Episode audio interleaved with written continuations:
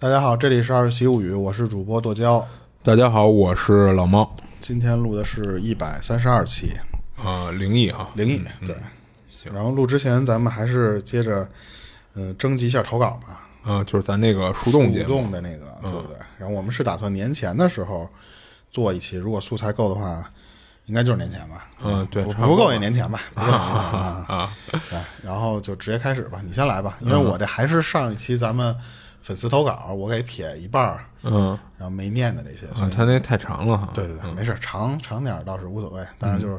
先你先念一段。行啊。然后这是他朋友以前在某个便便利店工作时候经历的事儿。然后他这朋友叫小思，是一男孩啊，嗯他思是、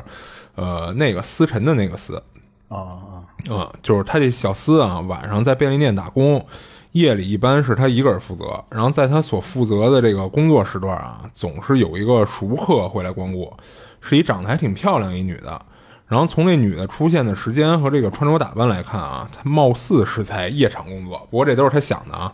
然后每天晚上都会来到店里，然后买啊，穿的比较妖娆呗。哎，对对，包括人家打扮的噼儿啪的，是吧？然后买相同的盒饭，买完这盒饭就离开了，他也不多买别的东西。然后也不知道那女的是说上夜夜班前啊吃个宵夜，还是说下了班饿了买个宵夜吃。反正这小厮呢，对这女的印象还挺好的，就说白了也是看人长得漂亮。不过这小厮啊，他就是缺乏与那个女人的搭讪的勇气。但是之后具体从哪天开始，他没仔细注意啊，他就发现这女的就没再出现。这事儿让这个小厮感到有点沮丧，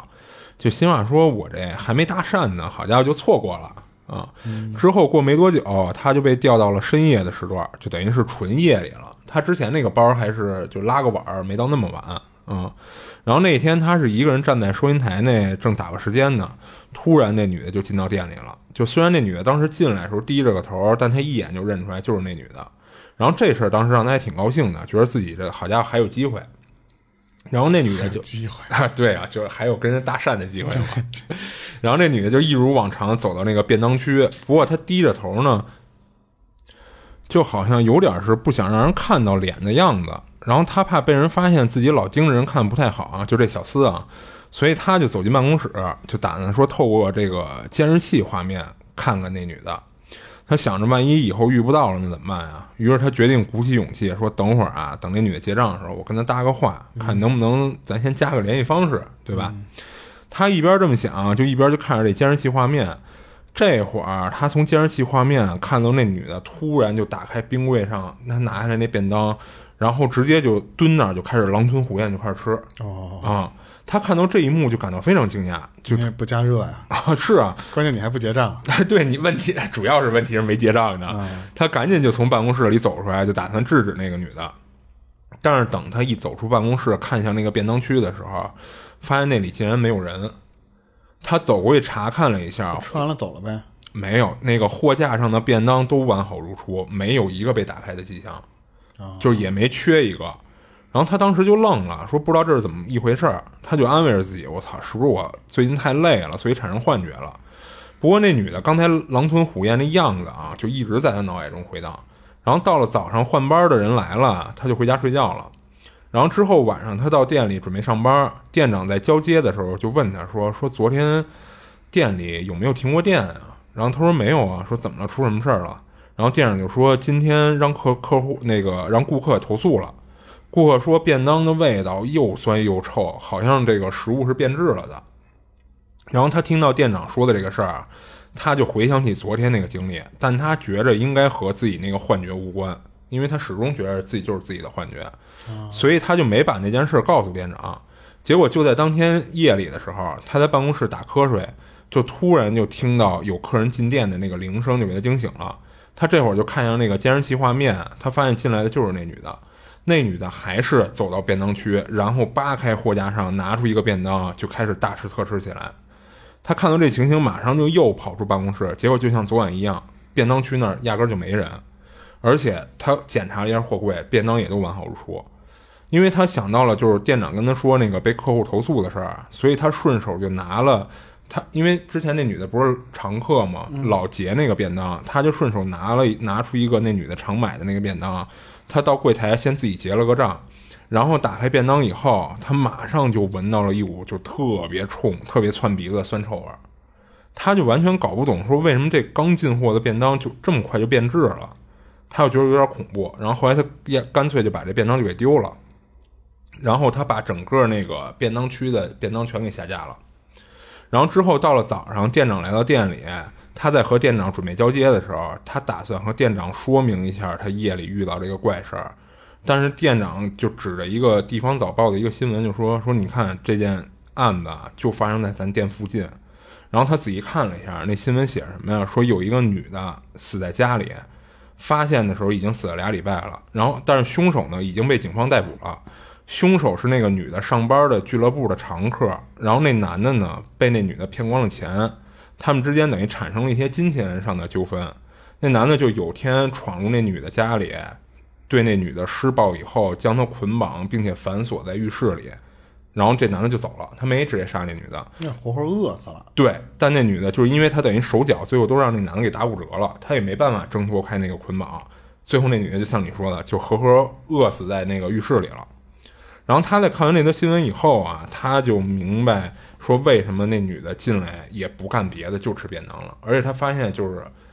他觉着新闻上说的那个女的，应该就是他平时老看见的那女的。嗯，就是因为你这个事儿挨得太近了。啊对对对，而且这个行为他觉得能合得上扣。嗯哎，那我倒是挺好奇的，他之前买过那么多次，啊嗯，他都已经对人家有印象，就说明买了不不止一次这个便当。啊对，那怎么那之前的也一个投诉的都没有？哦不是你想之前那女的是正经的买哦哦，你说那时候他还在，啊，对对，我觉得那会儿那女的还没死呢。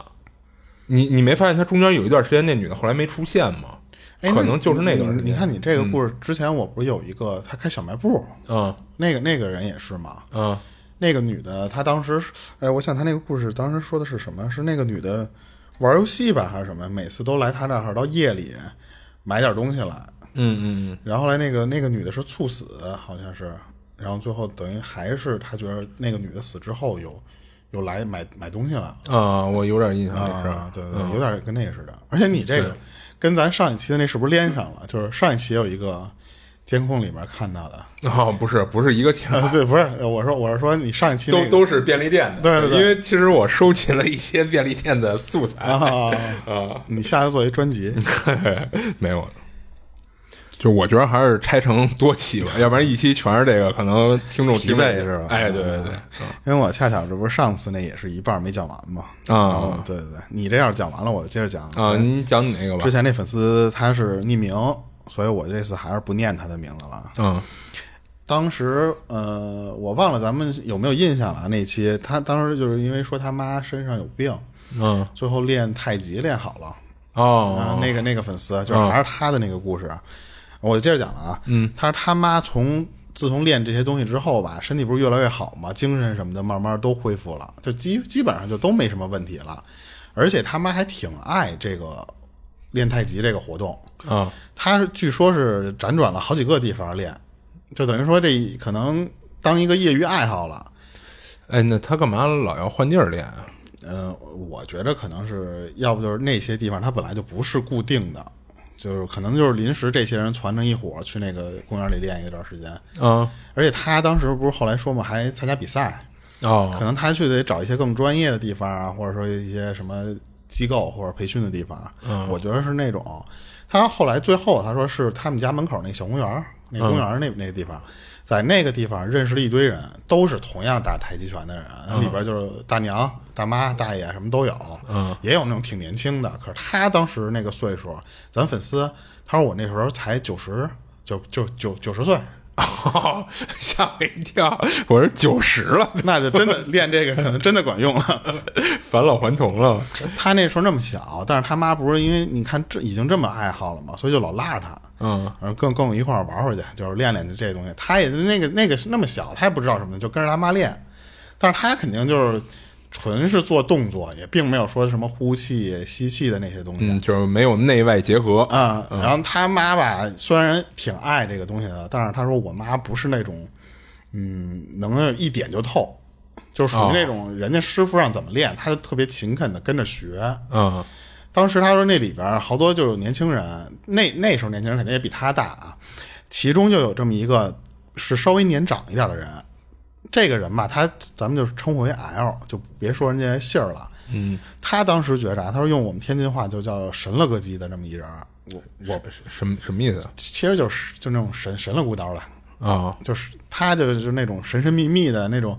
老觉得这人有点有点怪，很玄幻的那种感觉一个性格啊。嗯然后他就跟他妈说，就这老头儿啊，跟他妈说，说你特别适合做这事儿，特别适合，他就直接叫叫修炼。而且他说这个修炼还不是于类似于修道啊，或者说一些修仙什么的，或者你得信个教。他说不不是那种东西，就纯是修炼。他这个修炼有一个什么好处呢？这是人家老头儿跟跟他妈说的啊，啊能长生不老，就就这么邪，你知道吧？所以他为什么说人神了个鸡的？啊说这些东西，他当时就就因为你想他肯定是没印象的，都是他妈听的这话嘛。但是人家那个老头就说说，你看我，我就以前得过那种特别严重的病，就是因为练这些东西就好了。咱这块儿不瞎说啊，就是这我都是复述原话，没有任何什么邪门歪道的那些东西。嗯然后那个那个老头儿，他们其实也知道，就这 L 先生这老头儿，他其实是一个高中物理老师，就是这因为这互相聊，你都先聊你是干什么的啊或者什么什么的。这人是一个物理老师，所以他们开始觉得说这个，你说一个物理老师，一个纯科学这种学科的人，他按道理来说不应该说这种话，啊，但是你又觉得他说这些话都是亲身经历的，所以他们所就觉得以又增加了可信度了啊。 不是，他们就觉得会不会有真的有存在那方面，就是不一定长生不老啊，但是说真的可能会治好很严重的病。嗯，然后当时那个 L 那个爷爷就说啊，他说这种道法还不是说谁学都会，我为什么找你？我为什么跟你说？ 根骨惊奇。不是缘分，你知道吧？缘分。而且他说他就是他妈这个体质，就是可以成为那种与成仙那方面有关的，有有点这种缘，你知道吧？哦，你往后听你就知道为什么他说的是他妈有这个缘分了。啊他当时就说说，就以这我这是原话啊，他说就是有的人那种坐禅，还有打坐什么的那种修炼入道嘛，有的人修剑当个什么剑仙什么的，我你知道吧？就是就是相当于你这一门钻得很深很精了，那你就可以以此入道。嗯他妈呢，就是以这个武，就是其实就是太极嘛，以这个太极来入道。啊所以人家给那解释就是说，不是真让你去天天打个坐或什么的，你的缘，你的这个命数就是通过打太极就可以。所以人家当时给他说的就是这个云里雾里的。啊人家那老头还跟他说啊，他说只要是这种有缘人，咱们之前不是说那种缘，就是说这个体制上面的这种缘，你不管你练不练，或者说就是修炼不修炼吧，它都能开启你的这个道路。这个道他打引号了，咱粉丝就是那个道，道道道非常道的非常道的那个，嗯，就是那个道，然后开启这个类似于修仙的路嘛。而且呢，这个练气还有或者这种修炼，它有三节，这是最重要的。这个三节啊，咱粉丝解释的大概就是那种三节八难，啊应该是八难啊，他他自己也不不确定。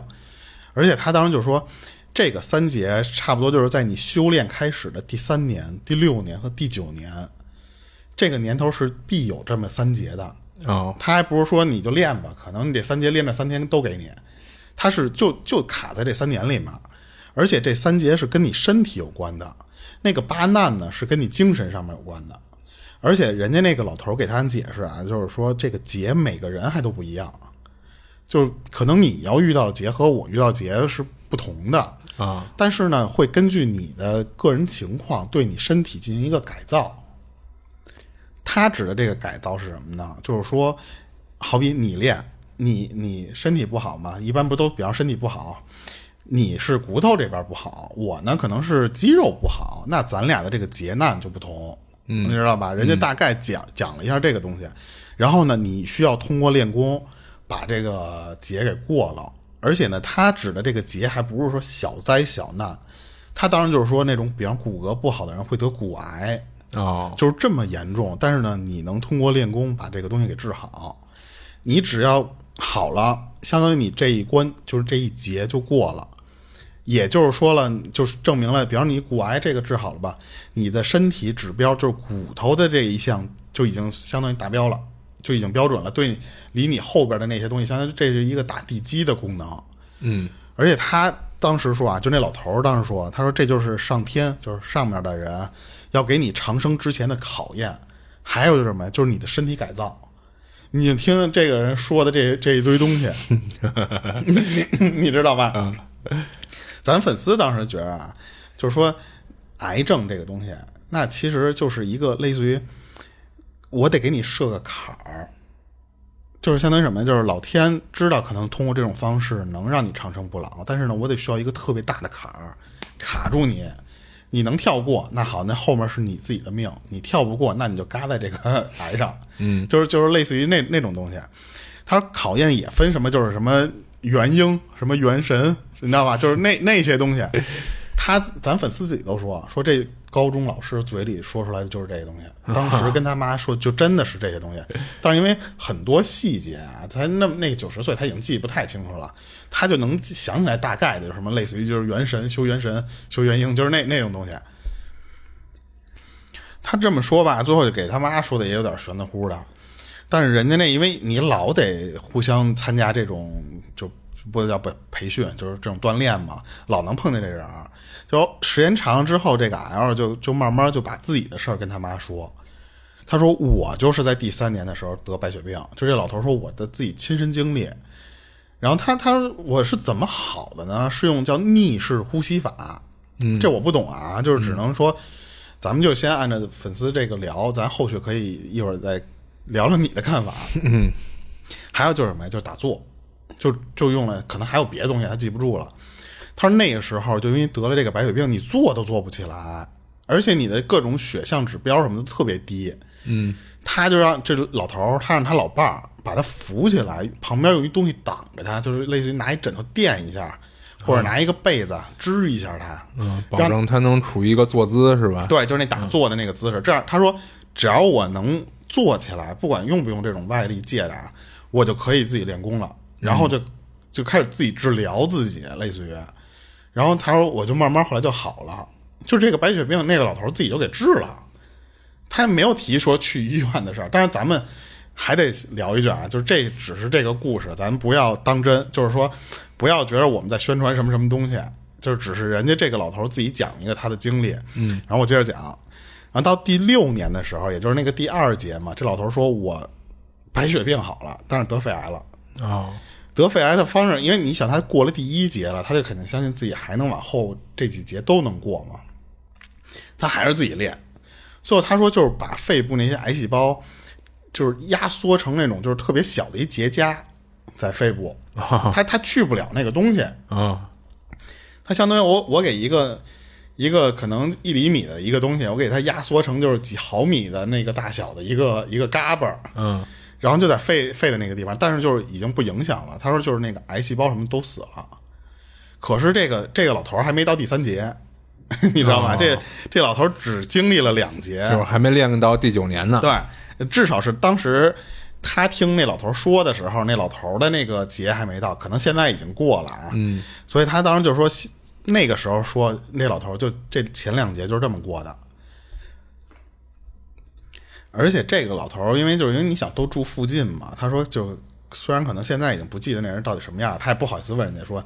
你你这第三节来没来，你过没过？因为按道理来说，他当时不就说嘛，三六九，嗯，他不是说可能你下一节指不定什么时候了，所以他说就应该这人还在呢，等于是，但是他也不不好意思问说你第三节是什么，你又有什么更比这个癌还倒霉的事儿，他就没有问那些东西，他不觉得不合适嘛。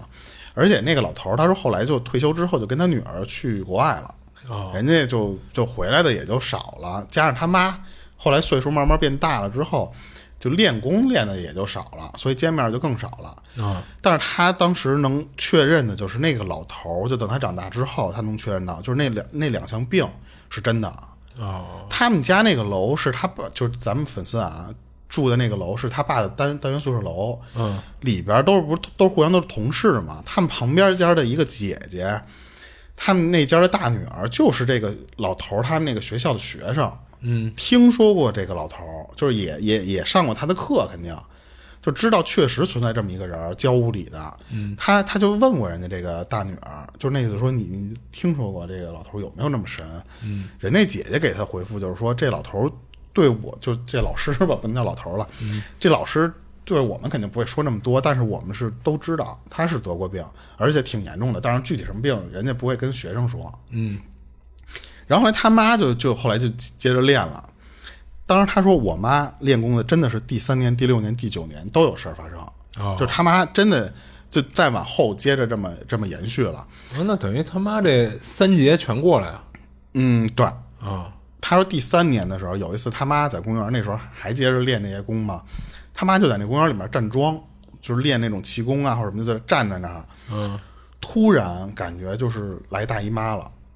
但是不是真的来大姨妈，是那种感觉，因为咱们男士可能理解不到那个来的那种啊感对觉，对不对？但是用他妈当时给他回回述这件事儿的时候，就跟来大姨妈差不多。那时候他因为也跟着他妈在公园里，不是来回也假着这么学着嘛，嗯，就在他旁边呢。只不过呢，他当时就说说他妈来那个不是流血，嗯他不是那种突然哎呦不行这漏了，不是那种。他他说当时他妈来的是那种就是一个血块儿，一个大血块儿，啊，一下就来了。当时他妈就因为这么突如其来的这个啊，他就已就不可能能回得了家了，就是因为突然的这这一下，他又小，他就自己说，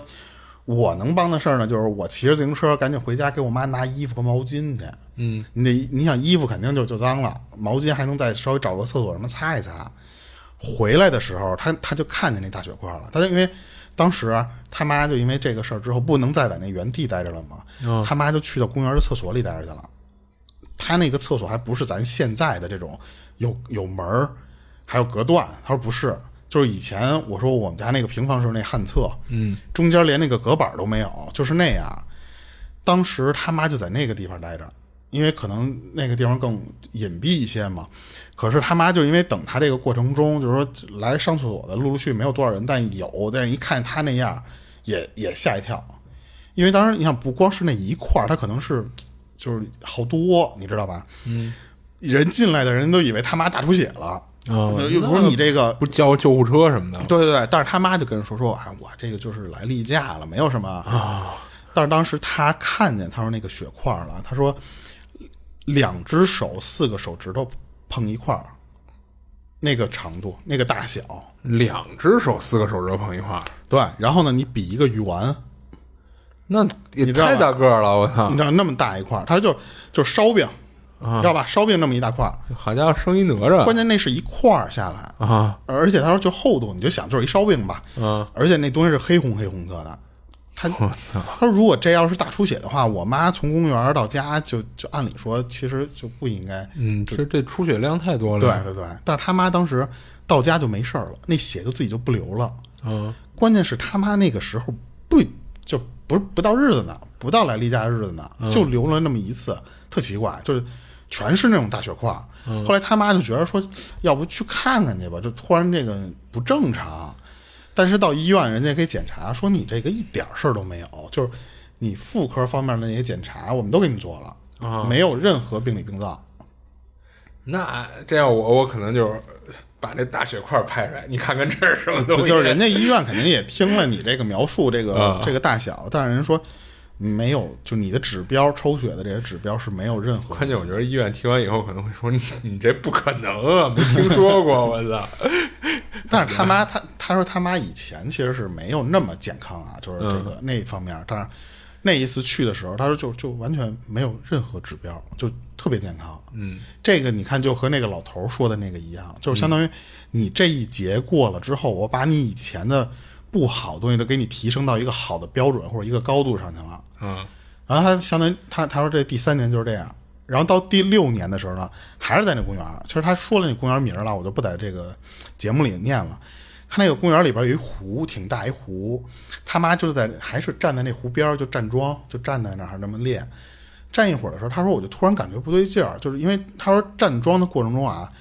有的人是能产生幻觉的，就类似于嗯冥想或者什么的那种，可能我觉着啊，他说有的人感觉就类似于就跟那种游览仙境似的那种样儿，而且他说每个人不一样，他说有的人眼前能看见好多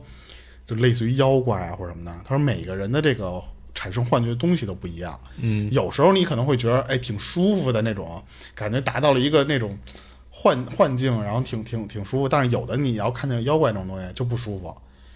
他当时就说说你害怕的时候，如果你要是想克服这个东西啊，就是眼观鼻，鼻观口，口观心，嗯，然后呢，你告诉自己，就是说我现在就在站桩，我没有在干嘛。然后慢慢的把眼睛打开，其实这个事儿就就慢慢就能过去了。然后你再重新进入这个站桩，慢慢的一种闭目养神的这状态，其实正常是这么一流程。但是当时他妈呢就说，就突然那个劲儿就感觉特别不舒服，所以他就感觉自己好像是到那个湖里去了。他不是在湖边儿呢吗？嗯然后他他他他说我也不知道自己就是为什么，就说要进这个湖里，因为他妈不会游泳。哦，所以当时就感觉就类似于就跟在梦境里似的，他妈不是相当于就闭着眼在神游的那个状态嘛，他感觉就像梦里面那种样儿，他就在那个状态下，他说就特别警觉，就已经在心里就告诉自己了，说你不能再往前走，不能往前走了。这时候他妈就把眼睛给睁开了，当时他说就站桩的那个幻境里边那个水就已经是淹到了这个膝盖的这个高度了，哦，但是他妈睁开眼之后，他说、哦、没有进去，没有跟着进进到那个就是幻境里的那种样，还是在湖边儿呢。然后他妈就说说就这今儿这有点悬，说不能弄了，就赶紧的要收工，因为他就觉得说这这个事儿哈，也让人有点有点不舒服。到家之后呢，他妈就觉得说，因为今儿这个练的时长不够嘛，他妈就说我想在家里再落做一些什么拉伸、抻抻筋啊或者什么的这些东西。当时呢是做了一个那个叫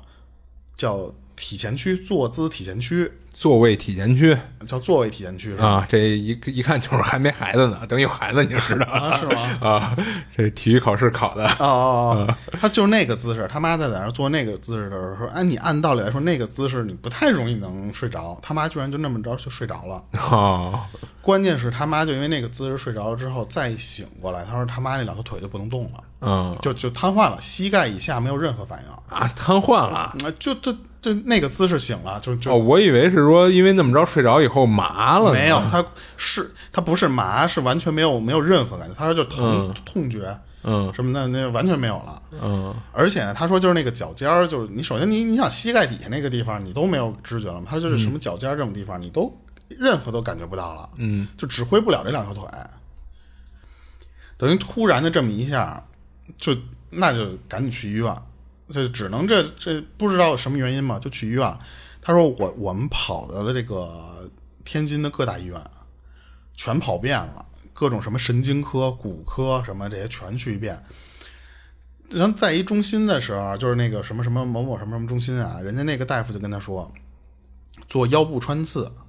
怀疑的是你这个神经出问题了。嗯就是有可能是，比方说你那个姿势，让你的腰部的这个神经受损了，而且你又睡着了，相当于你你就长时间保持那个姿势了。嗯但是呢，人家也说，他说我们也不确定，就真的是你这个神经的问题，因为之前没有任何的先例，没有任何的案例是这么着就能导成的，嗯，所以呢，我们只能按照就类似于排除法，就是那得深入检查呗，嗯对吧？而且呢，人家也说了，做穿刺有风险，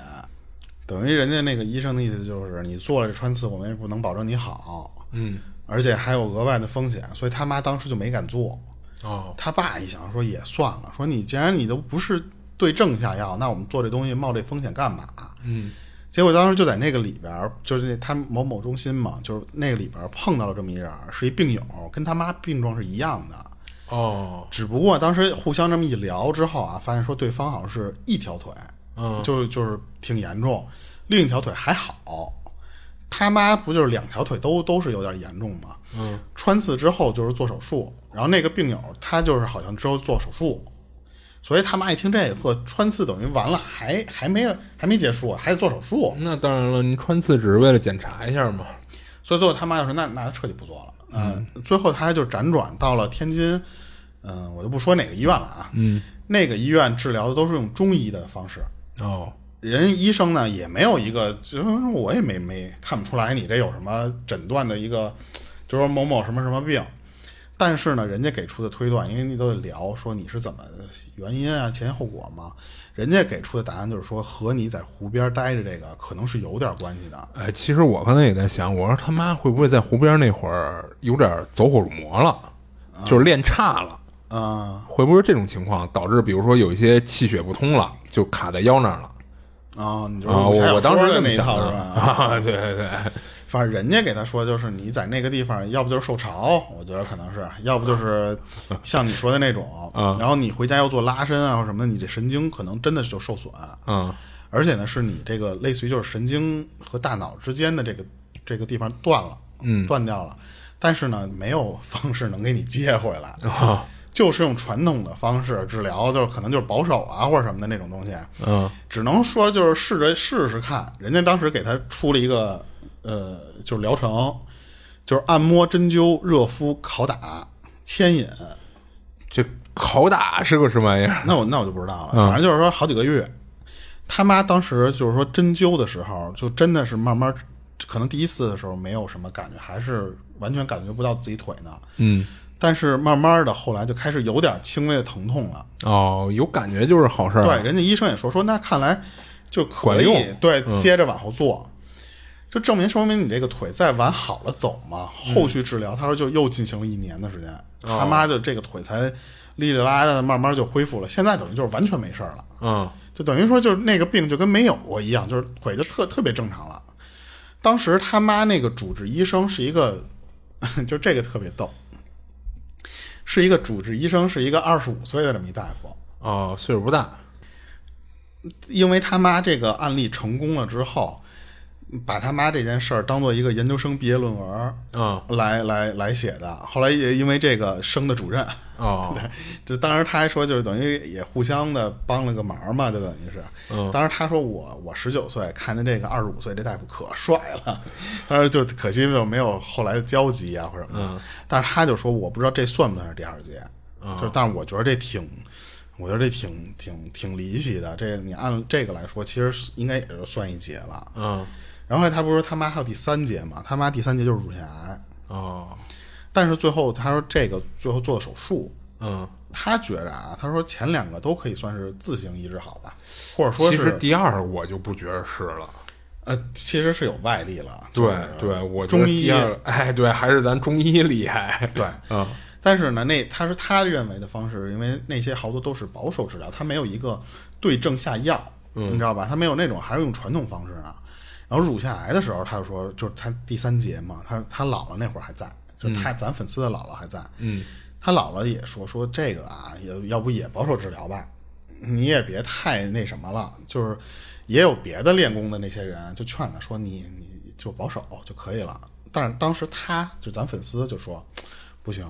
就是必须手术，就是咱别再迷信说真的能自愈了，你万一要是不自愈，那你说实话这人就没了呀，所以当时他给他妈说动了。等于最后还是把他妈劝他去做手术去了。嗯，好在他说那次就是手术做的非常成功，嗯，就是也是把那个癌给弄掉了，嗯，而且没有扩散是吧？没有，就等于都、都好了。然后他，但是他就自己说，他说就是长生什么的这东西，或者就是他自己的想法，他说就是我觉着没有必要拿我妈的命去做这些老头儿他当时说的那三节的所谓的试验。啊，对啊，就是我说白了就是放弃这些物理治疗，我就靠我这个什么神功一类的。对，就是因为他当时还挺庆幸的，他妈最后听他的了。啊，就是没没真的硬挺。那万一要是说真的说，我就就那老头儿这都能过去，我也能自己治治自己。那他说那可能这个第三节他妈就过不去了。是，但是好在最后他妈还真的就听听劝了。嗯，等于他这个就是他妈关于那个老头儿的这一段就讲完了，其实他后面还有。嗯，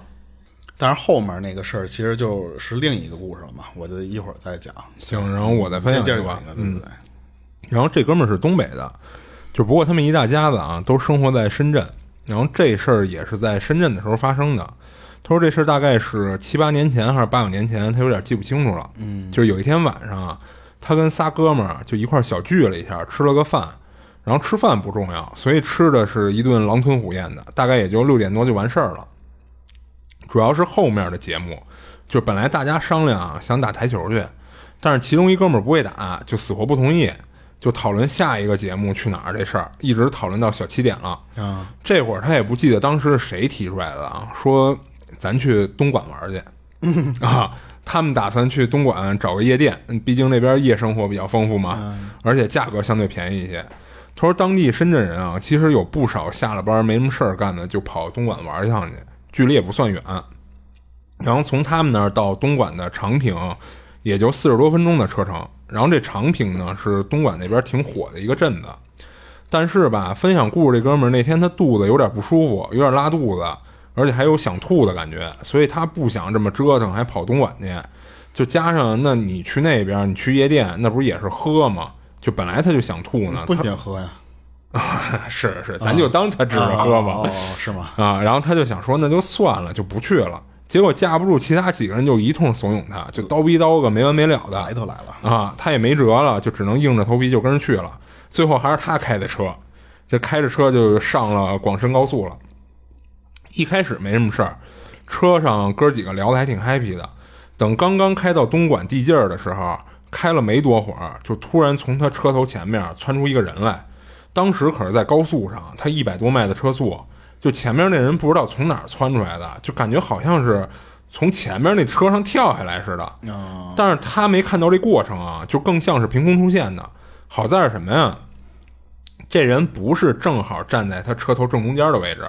是站在差不多他跟右侧车道中间的那条线上，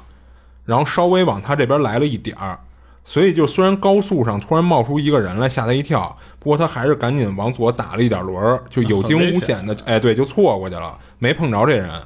本来之前车上几个人还聊天呢，就一瞬间就谁都不出声了。他当时俩手扶着方向盘直发抖，就出了一身的白毛汗，然后又开出去一段距离了，他才缓和点儿，就开口说话，一张嘴就是骂，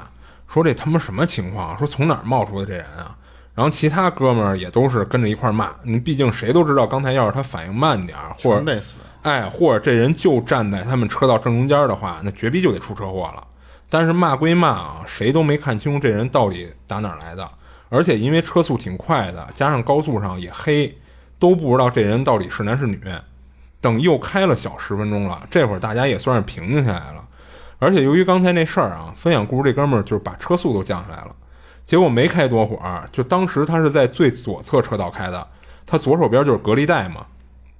隔离带左边就是对向车道，突然从隔离带上窜下一人，又蹦下一个来，啊，他赶紧往右打轮儿。他说：“得亏当时右侧车道后边没车，要不然这次他这打轮儿的幅度可比第一次大多了，就导致他能明显感觉到，就当时他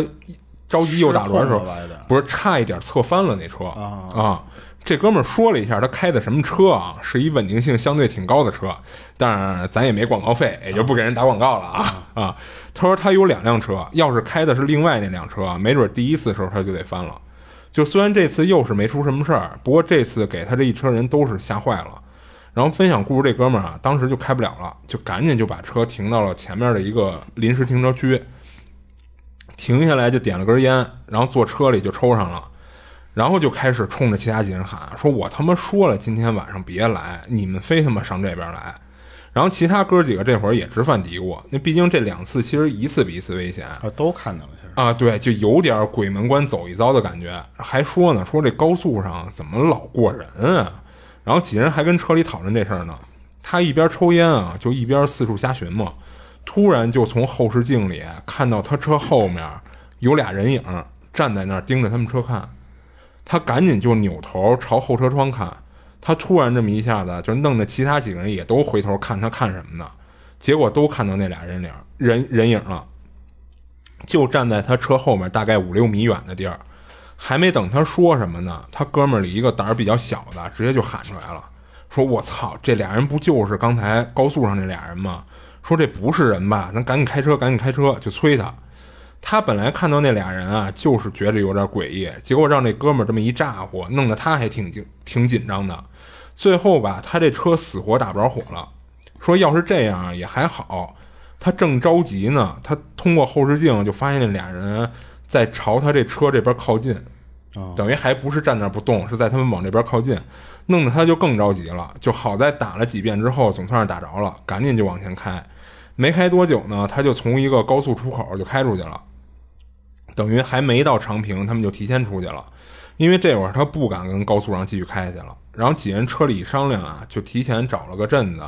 先找个人多的地儿，咱先待会儿，说聊聊高速上这事儿。最后几个人讨论半天也没聊出个什么，但是一致认为啊，那俩绝逼不是人，一个是在高速上出现的太突兀了，再一个他可是开着车开过去的，这俩人不可能就在他停车点根烟的功夫就追上来就了。很快能能赶上。对，所以他们决定说：“操，咱今儿不去长平找夜店了，就跟镇上找个酒店，咱先住一晚。”然后后来呢，倒也没再发生什么事儿。不过他后来是有点产生阴影了，就特别排斥晚上走广深高速。他一直到现在也是，就他几乎不会晚上再走这条道儿。嗯，嗯，他这事儿其实分享完了。其实刨去灵异的地方，嗯如果要是想科学解释，啊就是有那种在高速公路上想打劫的人，打劫的是吗？嗯，就是尤其可能因为你你可能觉得说嗯不至于，但是有一些偏一点的地方，他们就是用这种方式打劫。啊哦，呃，但我印象中，它这个广深高速就车流量还是挺大的，因为这其实是从深圳到广州的一个就是挺挺常走的一条道的。对，但是你你这一条路上总有一些可能车车相对流虽偏然一多，点但是是那吧个地界儿偏的地方，啊嗯对，不过也有可能就是那个人有问题。啊我之前在咱们这边的三环和五环，我都碰上过那个环线上啊嗯站着人，哦有一个就是横着过去，嗯而且他正好停的时候在我这条道上。我当时是从北往南开吧，然后开到我还不是最边上两条车道，我是中间的车道。嗯开着开着，我前面没有车，嗯如果前面有车，说实话，那个那个就是我 撞，你知道吧？就是我前面正好空了一段距离，然后结果突然开着开着，我一抬头，我说怎么有个人呢？就是那个时候是反不过来的，就是、嗯说实话，我当时反应的是什么？就是我还得确认一下是人吗？不是人吧？呃人就吗是是不嗯是看错了？对对对，就是你你在这一瞬间，其实脑子过这个事儿的时候，但是我脚已经踩到刹车上去了，嗯，直接那个车就梆就就就也也往前就滑行了一段时间嘛，嗯刹住了。但是那个人啊，他就完全不看我，嗯他就是直接看我给他让了这条路之后嘛，他看我身后没有车，他往旁边那条道走，他要从三环上面从这条车道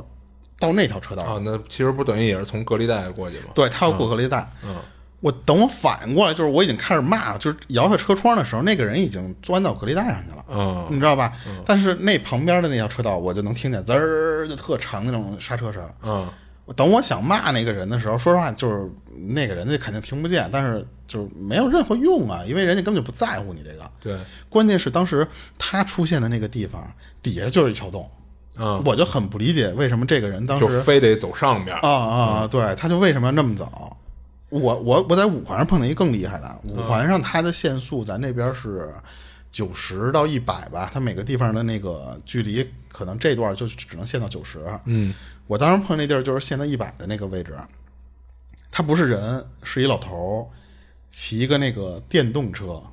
哦骑电动车在在在最外道，嗯，而且他那个电动就是那个老头儿电动车，不是咱们现在那个说能开到三五十，嗯，你就感觉他那个就跟二十的速度似的嗯，开不快。啊。你然后然后我当时要想出辅路，等于我就要并到他那条车道上去，嗯刚要往那边并，因为你想那个高速上你看见那么一个老头儿，又坐一个就跟轮椅似的那个那个车，你知道吧？啊就那个车，你想他能有多快？嗯就你是呃反应不过来的，然后要并过去的时候，我马上就给打回来了。嗯你就看那老头儿，就我提了他一下，那老头儿连回头都不回头，就他也不会去应急道上骑，他就在那条道上骑。嗯我最后是等我这条车道能超的时候，我从他旁前面过去，我还说，我当时我说这些人都怎么想的呀？哼但是就可能人家那种感觉就是什么，反正你不敢撞我，哦可能高速上有一些地方，它就是因为高速你不容易上下，它就是两边儿封闭嘛，嗯所以有些人可能如果要是人的话，他可能就是就是想图个近，嗯图个近，然后我就横穿过去，可能就是村儿这头儿村儿那头儿的事儿。啊。但是你要说他已经开过去了之后，这人还能再啊对跟上等于他的车，是，你想，他就停下来以后就点根烟的功夫，就是闪电侠呗。对吧啊 所以就是那种可能是不好理解，但是就是这个高速上碰人这个是太就之前去去哪儿来的？去秦皇岛那个路上，嗯嗯，当地人就是走走着上高速，他们就是从高速这头儿也不知道那个哪个栅栏能翻进去，啊他在应急车道上，就是你能看见得有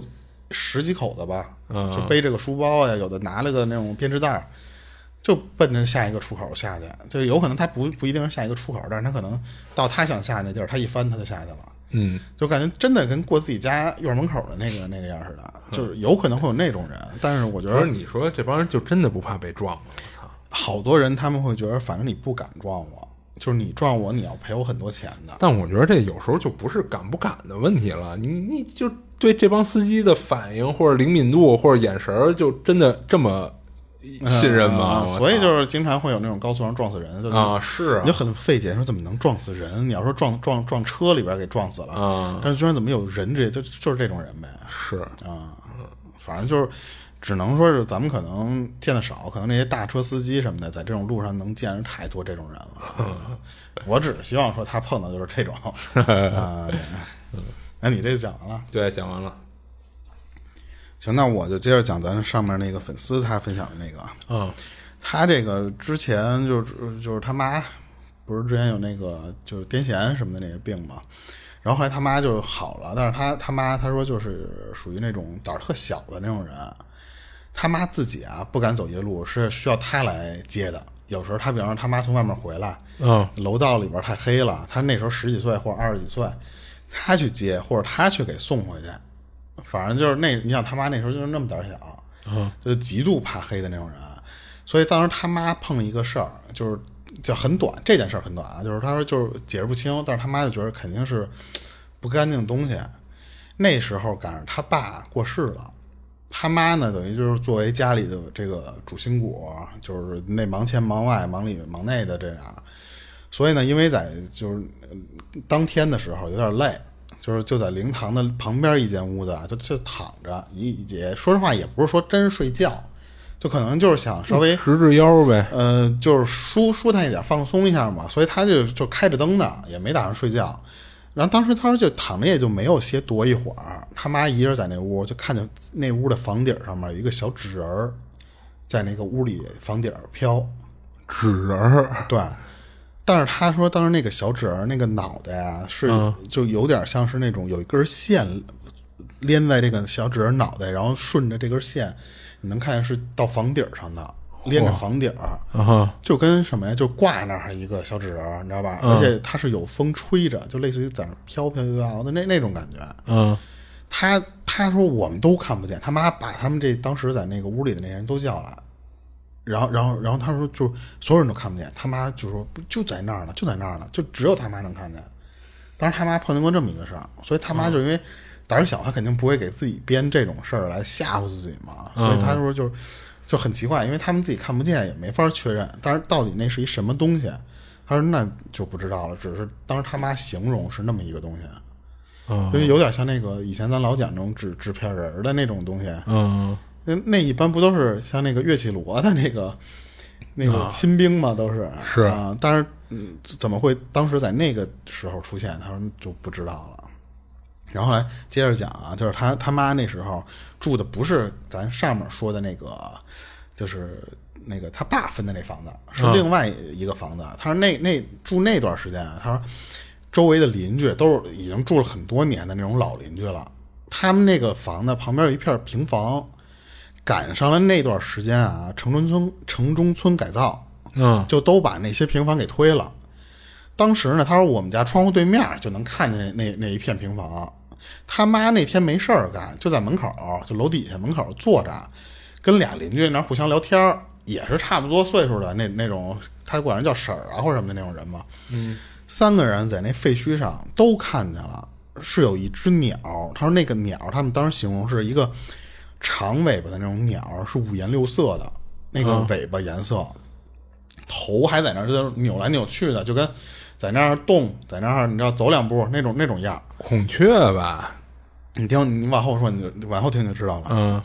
他们仨人都看了之后，就都有点说这是什么玩意儿啊？因为你想，啊，他说你想三个老娘们儿，他自己这是原话啊，我不是没有不尊敬的意思啊。他说三个老娘们儿突然看见一个特别不理解的东西，嗯，然后发出那种哎呦呵，这什么呀？你赶紧看看，就类似于那种咋咋呼呼的样儿。啊，学的真像，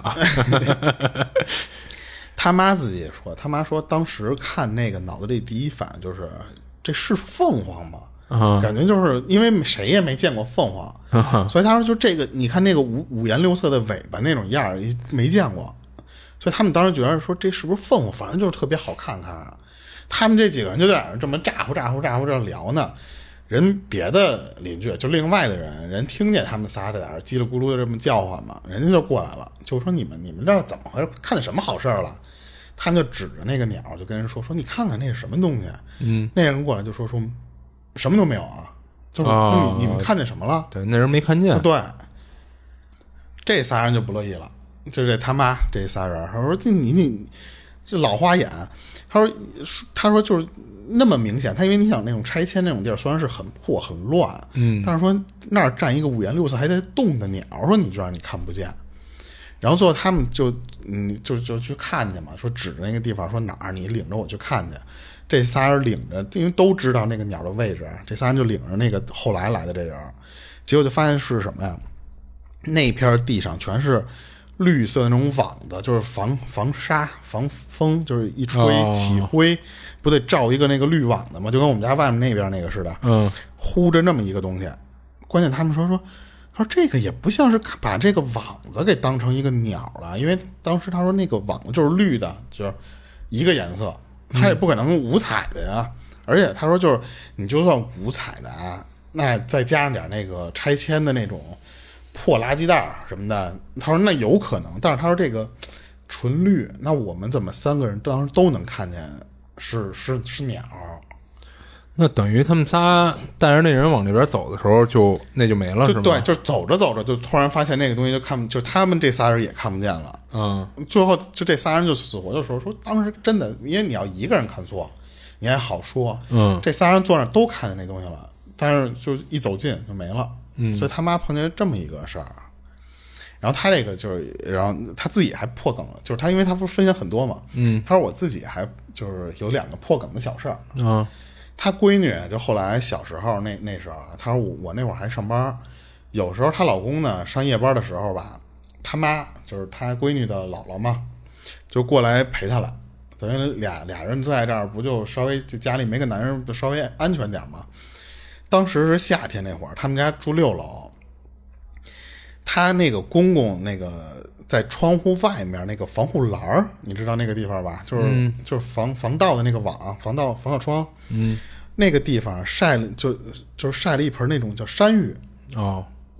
但是呢，他怕下下雨晚上，说就是嗯拿回来也没有必要，你就就是搁阳台上的东西嘛。他说就是往那上面扣了一个盆儿，哦，就当时是有那么一个情况就。别淋着了，对，晚上差不多九十点钟那会儿，啊他们就就突然就听见说有人敲窗户，就当当当的，那么敲他们家那窗户。嗯，他当时说：“哎呦，这为什么呀？说这谁呀？”他他说我胆子也不是那种就是特别胆儿小的人，我就过去把那个窗户给拉开了。窗户外面是一个就是猫型的动物，它其实就是说的可能就是猫的那 种。正正走过他们家那个窗户，从那个防盗网，嗯，那么那么过去。但是他说我们家不是六楼，嗯，他说他当时就想说，嚯，这猫也够厉害的，说能爬这么老高，嗯，当时他就后来就以为是，就是说闹鬼的那些事儿嘛。后来他一想，其实就是这些猫，你看它就能爬那么高，嗯，它可能就是失足就摔死了，但是它们就没有那个就是那个危险感，或者有可能它们也觉得能 hold 得住。所以有时候你觉得外面敲窗户那种声儿，而且又是什么高层，嗯，可能不好理解。但是他说我当时碰见那个情况，其实就是给自己破梗了。嗯，就是过一动物呗，对，然后他当时就盯着，因为他不是把帘儿拉开了嘛，嗯他说我看着他，我就盯着他看，那猫就就就也看见我了嘛，他俩就互相就就这么。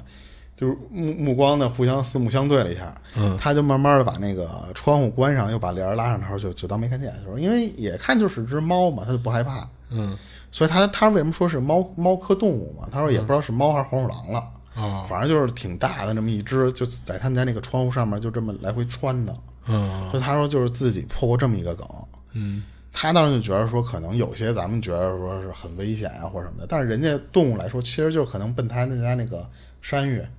去的，很可能就是目的很单纯的这么一个，对。然后后来他还碰见过那种，就是说家里边儿那种隔壁装修，那声儿不是特响吗？啊，然后他就在那儿一直骂呢，就是屋里边儿就说那个怎么他妈天天装修，来回就是你白天干完之后晚上也干，就是什么就是他在那儿骂。后来他说，很长时间之后他才发现啊，他说那个装修他们家不是他们家隔壁，嗯其实是离他们家还有点距离，就是一个往斜下或者斜上的那个方向的人。嗯但是他说，就是如果当时要不是自己在楼下看见了那个窗户人在装修，嗯，那就有可能听错。就像咱之前不是老说那种隔壁有人在敲什么东西，或者你嗯之前说我们家楼上关门，嗯，那个声儿，他很有可能他不是你们家楼上，啊因为他在墙体里边这么传，说就就有可能就是别的层啊或者什么的，就对有时候也别要想太多嘛，他那种，嗯然后呢，他就说说他自己有这么一个事儿，他自己经历过一个事儿，是他在闺女上小学那会儿，他不之后他不不上班了嘛，他自己开了一网店，之前呢还挺挣钱的，但是结果赶上这口罩的这个事儿就不行了，因为他当时卖的是什么东西呢？那网店就是情趣内衣，哦所以呢，他说，嗯，你一有这个口罩的这个原因，人就出不来了，啊，你就是这种活动都减少了。 啊，对，你就影响人的这个出行，加上这个什么的这个频率，所以他说就是那生意就慢慢的一年不是一年了嘛。嗯他说具体当时是反正肯定是疫情之前的那个时候的事儿啊。他他说就闺女上小学左右的时候，他说有一年我们三口儿再加上她婆婆去杭州那边玩儿，嗯因为你想她还挣了点钱，有点余钱，还能出去玩儿去那段时间。他那个宾馆的房间是那种边户什么的，就是这个边户后来他解释了，就是都是那种就是边儿上边儿最就是其实就是最最外最顶头那间，嗯就其实都是那样的。然后当时他其实是知道，但是他也不会拿这个太当回事儿，就是尾房啊或者什么的。她和她闺女住一间大床房，她老公呢和她婆婆住一间。为什么这么分配呢？因为就是老年人睡得轻，她觉得说我要把我闺女跟老年人放一屋，这老人可能睡不好，所以他们当时就是她老公去跟她妈睡去了，等于是。哦当时他就说啊，我们报的在杭州玩的时候，报的基本上都是那个景点儿，都是城里面儿，就是不会跑太远，所以没报那种团，就是自己玩儿。他和那个闺女，他说我们就在那个大床房，是一个把角，是一个把角的那那种位置，你知道吧？那家宾馆它是一一条通道，然后呢，就是相当于是电梯在中间儿，你知道你知道那种那种电梯吧？然后呢，它那个房型儿是一个是一个转一圈儿，围着这个电梯能转一圈儿的那种房，他们相当于就在一其中一个角里，嗯你知道那种那种那种布局了吧？啊，他们当时进的那个房子，一进屋就是一面镜子，特别奇怪。正一对着房门。对，一推开门就是一镜子，是那个洗手间的洗手盆儿，你知道吧？上面不有一个镜子吗？嗯就是那面镜子。右手边呢是一挂衣服的地方。然后当时他就说说，哎，这个弄得还挺奇怪，这个装修的这个布局，可能他就觉着啊，他觉得人家装修肯定人人家有自己的道理，他也没多想。住进去之后呢，因为他不是之前刚才咱开头说他自己开网店嘛，嗯他还得忙他自己网店的事儿。哦就一到晚上的时候，人家就好多人就问他说：“你这个是什么尺寸？什么什么？”就是你得一个一个回人家嘛。嗯所以他就在那个屋里边，他说：“我就看着手机，就有人聊，他就回人家；没人聊的时候，他拿手机就看剧。当时他看就是类似于什么那种韩国那种鬼怪电视剧，嗯，你知道吧？就是我就不说是什么电视剧了啊。他就看到差不多三点多左右，他就用手机就是趴在床上看，就那个姿势。他就看着看着，他说就突然余光就看见那个屋里地毯上面出现脚印儿了，就特别奇怪。他说那个地毯就是那种毛茸茸那种地毯啊，你一踩之后它不就嗯就是倒下来了？瘪下对去对对，就是那种出现那么一个脚印儿。嗯它为什么能能确定？因为那个颜色已经和旁边不一样了，而且就是一个嗯就是角的深嘛对，就是一角的形状，嗯是从那个门的那个方向往他床那个地方走。哦他就出现了几步，就是刚他就感觉那东西不是在往他这边走嘛，他说走了几步之后，他就一扭头，他当时也没有特害怕，因为他当时就觉得啊，他说好像就是余光里出现了个什么东西，他还没有往那方向去想去，就纯下意识的觉得那儿好像有一东西动了一下，嗯然后结果他就说，就可能也是因为他自己心太大，他一看那个方向，那个脚就不动了，就那个脚印儿他不会再往前走了。但是那是不是那脚印儿还在、啊？还在啊。所我以操他那就这还不害怕所以他为什么他确认那就是一脚印儿？因为就是他看他往那方向看的时候，他能看到那个地上，嗯有一个脚印儿的形状了。啊、我想起那电影《透明人》了，我操！ 哦哦哦，就那男的是怎么研制出来一个什么技术那个 啊？然后他当时就没有太在意，他就等于说一看，哟，是个什么东西吧？然后他就又回头接着看，但是呢，他说就我在扭头回到我手机这个角度的时候，就你你就很能明显感觉到那边那个东西又接着往前走了。啊但是他就说啊，他说就是明显能感觉到那个东西，他不是特着急，就是他慢慢悠悠的在往他这边走，就是又是走了那么一步，就是余光里又多出一脚印儿来，关键是他着不着急，他都是好像奔着你这边儿在就是奔着他呀。来的，所以他马上就又转头，又又立马就警觉起来了嘛，就奔那边看。他那个就真的很奇怪，就跟巧似的，就是我一看呢，他就不动，所以他这第二次回过头的时候，他说我就有点反应过来了，就可能是遇见什么不干净的东西了呀咋的？这会儿才反应过来，对，所以当时他就说说，哎呦，他说那我应该怎么办呀？就是，所以他就一直盯着那个脚印儿。拿东西手边有什么东西就朝那儿拽呀、看能拽着什么东西那。他因为他觉得说我只要注视他，他不就不动了嘛，所以啊他就当时就把手机也放下来，不敢看了，嗯就一直盯着他。但是他也不敢说这时候我去干什么事儿，就一直盯着。但是他就一直这这边就是收拾东西，你知道吧？就把嗯他自己这个床铺了铺了铺了平了。盯了有一会儿，他觉得自己手机关好了什么什么的，他说就直接一个转身儿就不看那边了，钻闭眼被窝闭眼睡觉。 他说我就直接就闭眼睡觉了。我操，心真大！可能就是因为你第一次碰到这种事儿的，或者说你当时立马你脑子里想不出特别有效的办法的时候，你就是其实就是逃避嘛。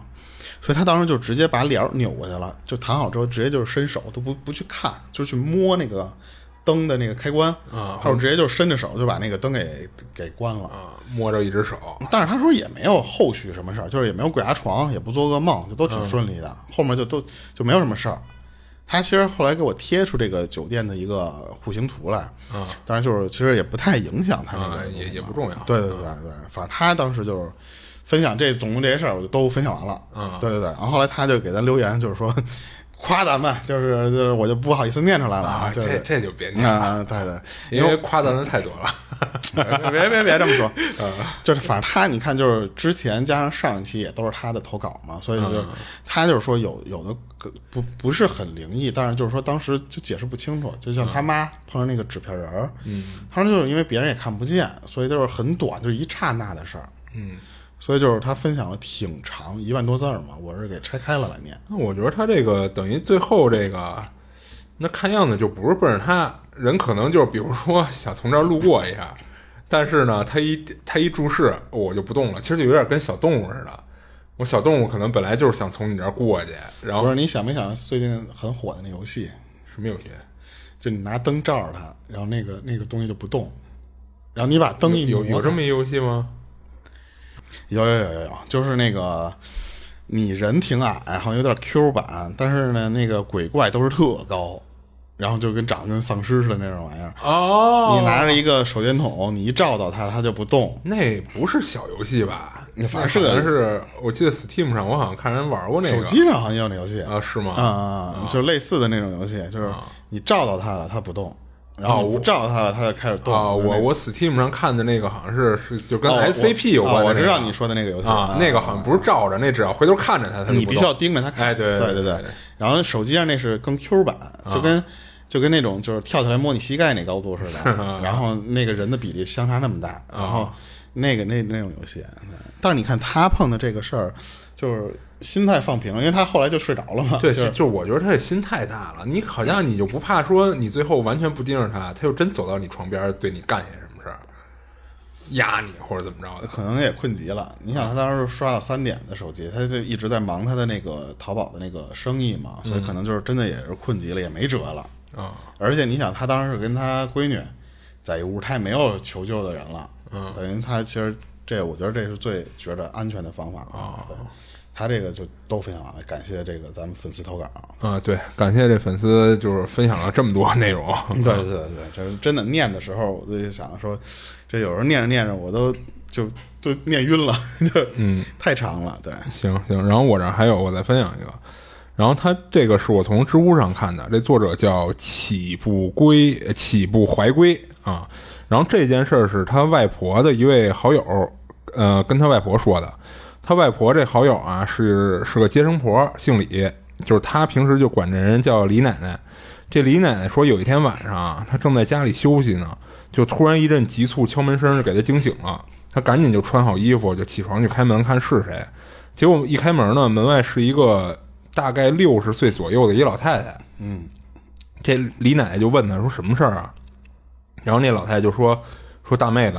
赶紧的，说他们家有媳妇儿要生了。然后那李奶奶赶紧一赶紧听，投胎， 没有，她不是接生婆吗？不是，我是说，就是那种灵魂互相 聊，那边要生了，赶紧投胎去。啊， 排着队呢是吧？然后那一李奶一听有人生孩子，那职业本能嘛，二话没说就赶紧就进屋拿上接生工具就出来了。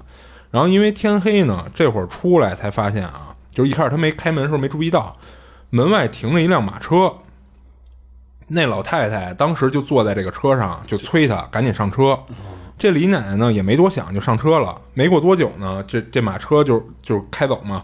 没走多会儿就停了。然后这李奶奶和这老太太就一块儿下车了。下车，她看着就眼拐了一前弯那到个了，还得坐马车是吗？啊，对，就感觉没多远，就这李李奶自己感觉啊，就没走多远。下车呢，他们看见眼前是一个青砖绿瓦的一大宅子，他心想，那这肯定是有钱人家嘛。但是来不及多想、啊就被那老太太就催促就就打断了，于是就跟着那老太太就急急忙忙就进去了。进去以后呢，七转八转就来到一间厢房，屋里呢也没看见其他人，就只有床上躺着一个女人，就特别痛苦的样子。他没来来得及多想，就开始接生。接生呢很顺利，不一会儿就一个婴儿就就就接生出来了，就哇哇哭。可是这个婴儿啊，这李奶奶一看有点与众不同，就是什么呀？他没下巴啊，啊。那老太太听到这个哭声啊，就当时老太太没跟着她一块儿进来，是站在门外等着的。就听到这哭声，赶紧就进来了。进来就问这李奶奶说：“怎么着顺利吗？”然后李奶奶说：“很顺利，很顺利。”但是呢，这就也孩不子能算 顺利，对，但是这孩子怎么没下巴？ 下巴落里边了。然后这会儿那老太太就说：“那你看我有下巴吗？”啊！结果那李奶奶抬头一看，发现那老太太果然也没下巴，吓得她赶紧就把婴儿往床上一放，就往外跑。然后这李奶奶说，她也不知道自己怎么跑回家的，就回到家就累得够呛，倒头就睡，一直睡到第二天中午才起来。她就回想昨天晚上发生的一切啊，就李奶奶知道我我绝逼是撞上鬼了，就心想这鬼啊应该不会害自己，不然也不会说让自己这么顺利就回家了。然后想到这儿呢，她其实也就安心不少。于是她就开门啊，就正常的，比如说打水、洗漱什么的。结果她一开门，发现她门外多了好几头猪，还有一筐面条。啊，这李奶奶当时就纳闷了，但是她转念一想，那是不是昨天那家鬼送的？那心想这鬼还是一个知恩图报的不鬼。是这个李奶奶是人吗？呃，李奶奶接生婆啊，不是不是，就是叫她的那个那个奶奶是谁？就也是鬼呗，一家子鬼呗。她认为，啊啊就是她一开门不是看着这这堆东西吗？她就觉得那可能昨晚上那鬼还是一个知恩图报的鬼嘛，应该都是他们送过来的，比如说算是她的接生费一类的。她就赶紧把猪赶到猪圈里，然后面条拿到厨房，她就开始打水洗漱。等洗漱好了，她去厨房准备做饭，结果发现发现刚才拿过来这个面条全都变成了水草。那猪呢？他对他又又跑去猪圈看那些猪，发现原来那几头猪已经不见了，只有几只蛤蟆在猪圈里跳来跳去的啊，啊、这其实这事儿其实他就讲完了，这就是李奶跟他外婆讲的一个离奇的一个遭遇，其实就是哎，嗯，那你说是不是就跟刚才我说的似的？嗯那个老太太就是叫她接生求帮忙那个老太太，嗯她是不是就是想类似于就是投胎到一个小孩儿身上？因为她没有下巴，哦，她是不是那个老？呃，为什么我就问你说那老太太是不是人？啊、就是她如果要是鬼的话，她是不是给她引到了一个那个宅子是有宅子的，就是现实中的，她要把自己赶紧顺产出来，她让那个李奶奶去接这个接生她自己来。哦，她自己没有下巴嘛，她一再转世，她可能就有一些先天的这些东西，她又又带过来了。哎，但是其实也不正常。就是你想啊，你说那宅子真是有人住的话，真是人的话，那哪有好家伙自己家儿媳妇儿或者怎么着都快生了，门外没有人看着，就没有人管，啊呃所以那其实挺看起来也不太正常，就更像是一家子都是鬼，然后只不过比如说他去帮鬼做了个接生， 那鬼还能再生是吗？那就不知道了，咱就不懂就了，不赶紧投胎去，他还赶紧在这边再生一胎是吗？ 那就不知道了。这这是在在网上看的，啊，对，这我网上看见也是分享的，这也挺逗的，就是嗯我还以为是说他是给一个人，就是一个活人来来做那什么啊，那对那你要那么说，其实说好像还有那可能性，不是，说实话，那他这样的话，那应该第二天赶紧一看，有面条，是有猪，赶紧做一豚骨拉面先吃 了。我估计没准那老太太是想做了的，啊尤其是那面条，结果发现水草嘛，你这一没吃，你看这不是吃不了了吗？啊，那就得当时拿起来就吃，是吧？啊，哎，你这分享完了 啊，然后呃，还有一个粉丝投稿也不长啊，然后这粉丝叫 Mr 太懒啊，然后他讲了一个很多年前的一个经历，他说不知道算不算灵异啊，就那会儿啊，他在陕西安康市的建铁路的某一处工地干活，建铁路啊，就就在那边建铁路哦啊。然后在工地呢，在山上比较偏僻，然后忘了是什么原因了，他那天晚上得加班儿。施工员呢，结果老早就跑了，就留下他一个人干到半夜两点。下山的路啊是一条土路，然后周围树木就虽然茂盛呢，但勉强也能看到路。然后路边上还有几座老坟，但因为这条道儿啊，他平时走习惯了，所以路过的时候呢，他就控制自己不要乱想什么，所以倒也没什么事儿。然后下了山就是一条笔直的水泥路，边儿上都是正在用的铁路，然后那段铁路呢还比较宽，然后有好几条铁轨，周围呢没什么人家，然后晚上基本上也没有火车经过，只有不远处的那个铁路网里边有一路灯。他刚开始啊是靠着这个路的右边走，他能清晰的看到，就是他身后的路灯把他的影子照到他身前，有一道影子嘛。走着走着呢，就从他的右手边的地上又有一道影子从后边往前升。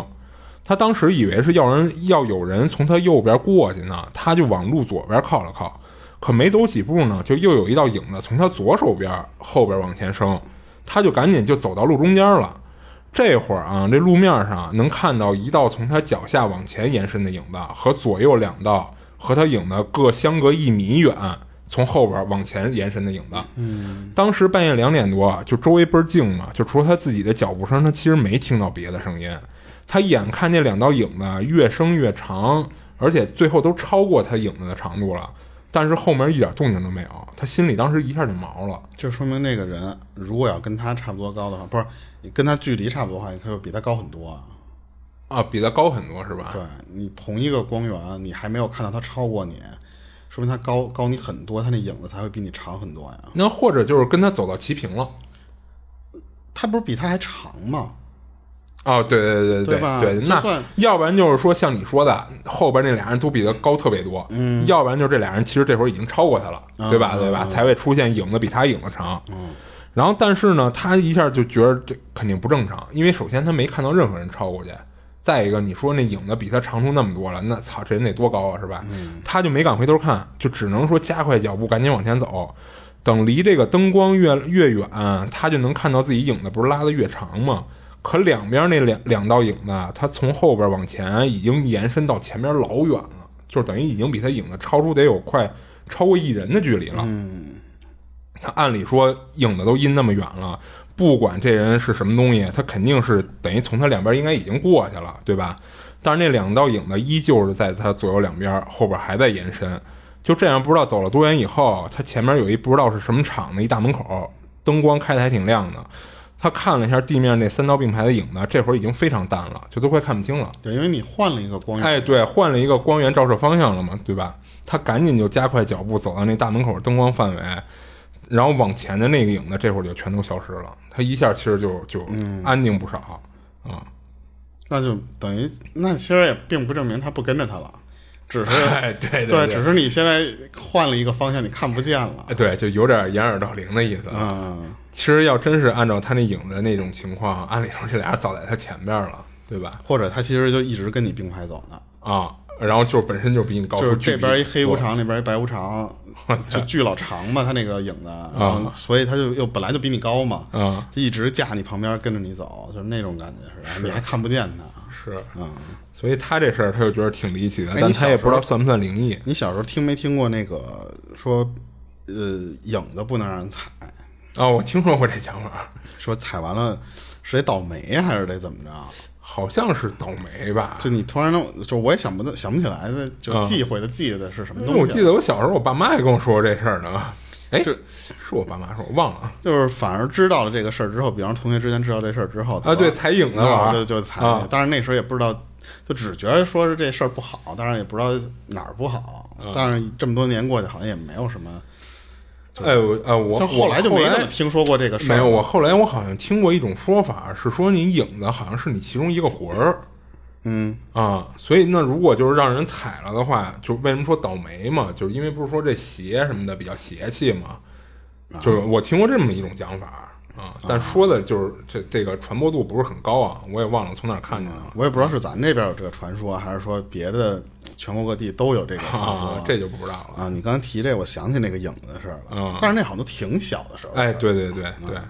行，然后我今儿这边就都没了。行，也感谢这位。哎，对，感谢这粉丝投稿。然后我我想说一下，就是咱们之前这个粉丝，就是我念的这个粉丝，他最后给咱留言的时候提了一句，他就是说，这个世间万物啊，弄不清楚的东西特别多，太多了，嗯就是你总有你自己接触不到的，或者说你不知道的一些东西，或者你弄不清楚的，就是很正常嘛。对所以就是一是没必要吓唬自己，就是可能你就不要想的太多。还还一点，我为什么说说他这句话啊？就是说，可能有一些咱们粉丝留言说你这个事儿怎么就太太违背什么物理科学或什么的，嗯，那可能就是你，嗯。咱们都没有接触到那个维度的那个知识点呢的时候，你都解释不清楚。但是人家当事人可能人家碰到这个事儿，就是原原本本的人给咱复原出来了，所以就是或者说这个事儿啊，对于当事人来说，反正不在我的知识范围内，嗯对吧？我没法解释的清楚。对对，所以呢，不一定人家说的事儿就真的是说胡编乱造了或者什么，只是可能以咱现在的这些观点说不清楚，没准儿过两年突然还有人解释出来，真的有灵魂存在。是因为就是怎么说呢？就是如果就粉丝编这么一个东西分享给咱，其实对他没有什么必要好处。，对对，而且我已经碰到很多粉丝跟我说，说打字儿太累了，说给你嗯打这么多字儿。那你说实话，人家粉丝给我们留言，为了支持我们电台，然后再编个故事打那么长的字儿，我觉着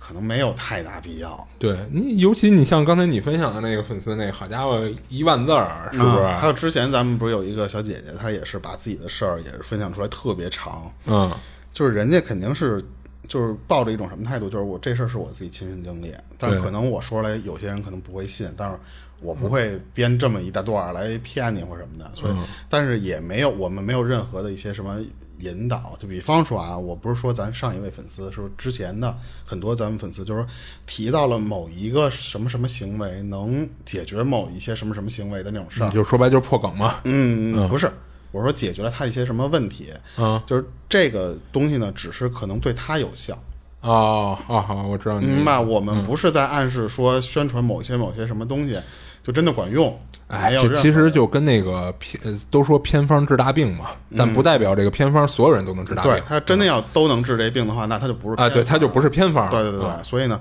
听我们电台的粉丝，我觉得应该听了这么多期了，早就就能分辨了。啊，对，我觉得咱们粉丝应该有这个自我分辨能力。对，就是如果不信，咱就当故事；信的话呢，也不要信的太，就是说，如果我遇到问题，我也要用他的方式来解决。对对我我其对实想说的是这个。嗯对对对对行行，我那这咱边没了这期就到这儿吧。对。啊，行，那这一期一百三十二期，嗯，这里是二期物语，我是主播剁椒，我是老猫，下期见。下期见。